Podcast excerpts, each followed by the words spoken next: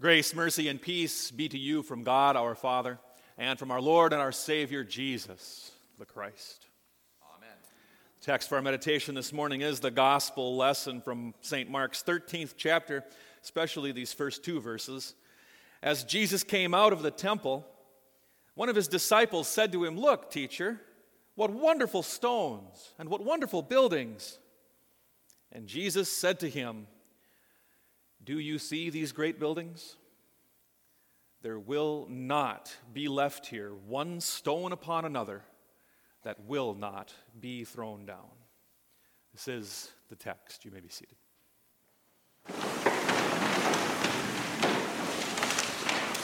In the name of Jesus, dear friends, uh, God gave us His Word in order to give us His plan of salvation in Jesus Christ. It focuses on the forgiveness of sins earned for us by Jesus dying on the cross and rising from the dead. It is not the goal of the Bible to give us a comprehensive history of the world. Such a history would be far too big. Instead, the Bible focuses on the history of Jesus and his people. From the world's point of view, men like Caesar Augustus, Governor Quirinius, and Herod the Great were important rulers. On the other hand, the Bible only mentions these men when their stories intersect with the story of salvation. Herod the Great's biblical claim to fame was his attempt to assassinate Jesus by killing off the boys of Bethlehem. Herod had already reigned for a long time when Jesus was born. So, in the senility of his old age, he had become dangerously insane and even had killed members of his own family when he thought they were plotting to take his throne. But murder and political intrigue were not all there was to Herod. Herod the Great was also responsible for many major building projects during his reign. It seems likely that he at least hoped that improvements that he made to the infrastructure of the land would counteract the hatred that the Jewish people had for him. In fact, for the average man on the street, for those people who weren't involved in politics, life was actually fairly prosperous under the rule of Herod. One of the building projects that Herod started was a major upgrade to the temple grounds in Jerusalem. Herod began this upgrade about 20 years before Jesus was born. And the actual work continued even after Herod died and was not fully completed until about 65 AD. Do the math. 10,000 laborers worked on the common areas of the temple, and about a thousand priests did the upgrades to the sacred areas. It was a massive undertaking, the result was quite impressive. Well, given the fact that the project started 20 years before Jesus was born and wasn't finished until 30 some years after he died, means that every single time Jesus and his disciples came to Jerusalem, the temple looked a little different. There was new construction going on. And so it would be very normal for visitors to Jerusalem to take some time to tour the grounds and view the new features, admire them, and speculate about what the workers would be doing next. It wouldn't be at all unusual for anyone to look at the materials laying and the latest revisions and to fantasize about the greatness of it all, what the finished product would be. Well, that is exactly the context of today's reading from Mark. As Jesus came out of the temple, one of his disciples said to him, Look, teacher, what wonderful stones and what wonderful buildings.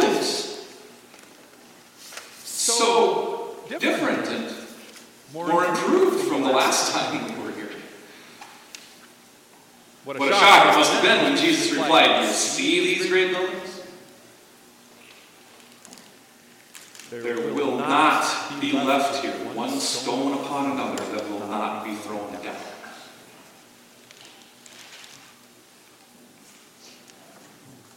Jesus' words here actually come true. Just five years after the project was fully completed. Those workers labored for 80 years to put all of these upgrades in place. And in 65 AD, they put the finishing touches on this magnificent project. One of the greatest architectural wonders of the ancient world.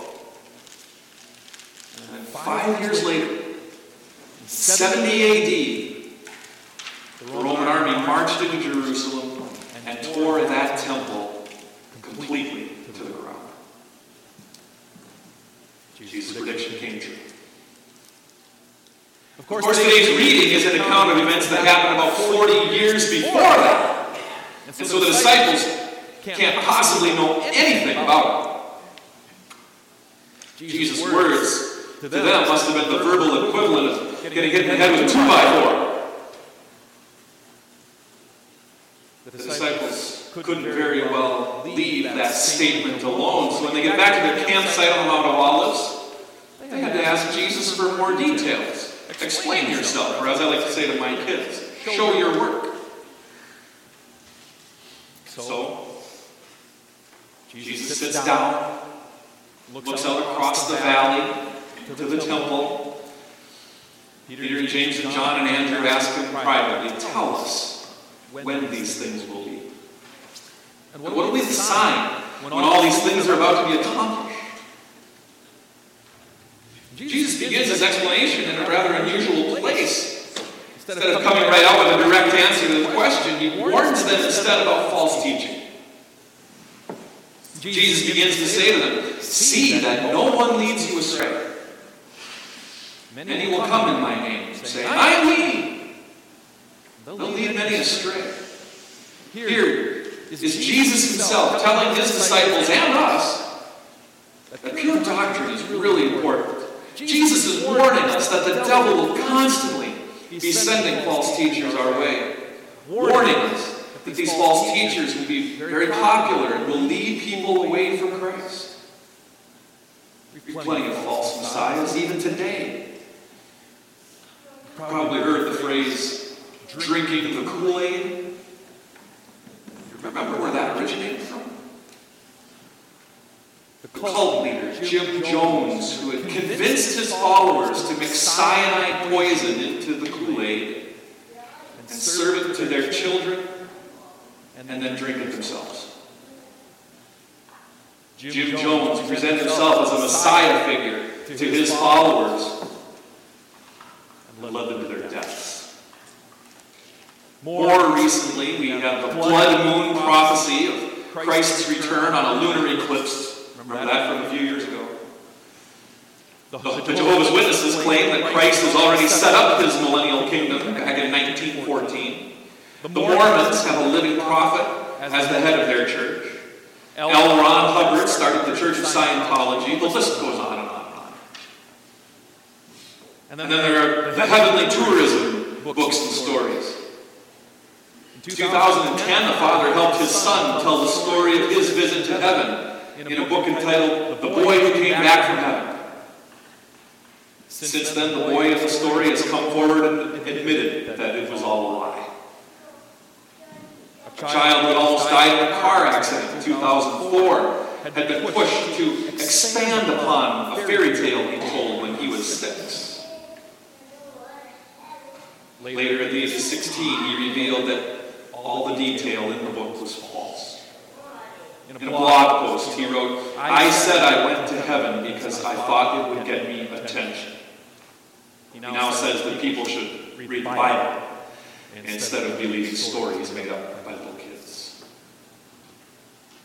The books of the Bible stood the test of time. Every archaeological discovery in the Holy Land reveals that another part of the Bible is true.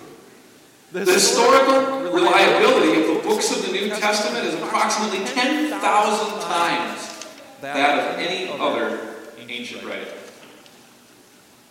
Nevertheless, many people We'll take the word of a little kid who just woke up from a coma over the word of our Lord and Savior Jesus Christ. Jesus is right to warn us about false teaching. And then, and then there are the persecutions. Not, not enough for the false Christ to lead people away from the truth, but they must also persecute those who remain faithful. Jesus warns that people will even turn against their own relatives. Brother will deliver brother over to death, and the father's child. And children will rise against parents and have them put to death. And you will be hated by all for my name's sake. At another time, Jesus further warned, Indeed, the hour is coming when whoever kills you will think he is offering a service to God. Suffering, persecution, death. What possible reason could there be for us to resist such cruelty? Why should we not simply throw our hands up and surrender and go along with the world? Why does our rite of confirmation ask people to remain faithful even unto death? What could be so important? We would be willing to risk even death rather than give in to the culture. Today's gospel began with the temporary stones of the temple. Stones that could not save. But there is one stone that can. The psalmist said, The stone that the builders rejected has become the cornerstone. This is the Lord's doing. It is marvelous in our eyes. The temple authorities rejected that stone with extreme prejudice. They arrested it and used political pressure to convince Pontius Pilate to execute it. As he carried his own cross, it looked like his end was near. As he died on that cross, it looked like his end had come. As his lifeless body lay in the tomb, it looked like his end had passed. His suffering and death were an end. But it wasn't his end. It was the end of our slavery to sin. It was the end of the condemnation and guilt that our sin earned. It was the end of death's reign in this world. For on the Sunday after he was laid in that tomb, he rose from the dead. He rose to live forevermore.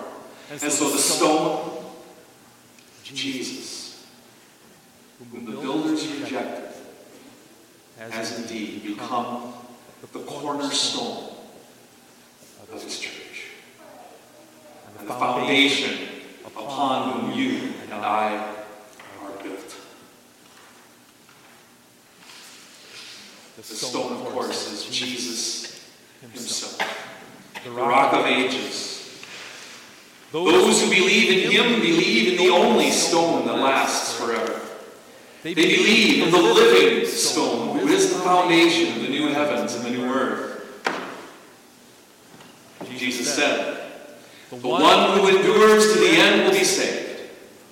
And the one who endures to the end is the one whose faith in Jesus Christ endures that one who believes that Jesus Christ is the only Savior from sin is the one who endures to the end and will be saved.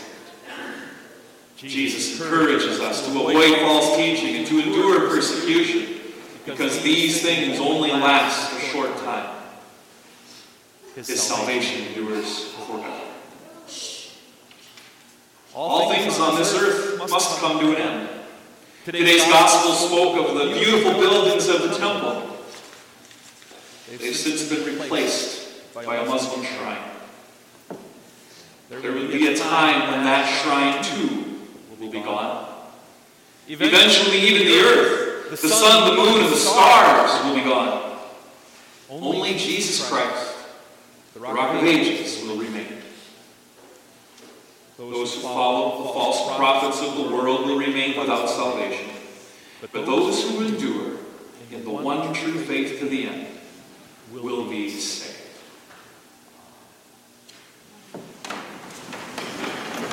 Peace of God that passes all understanding, guard your hearts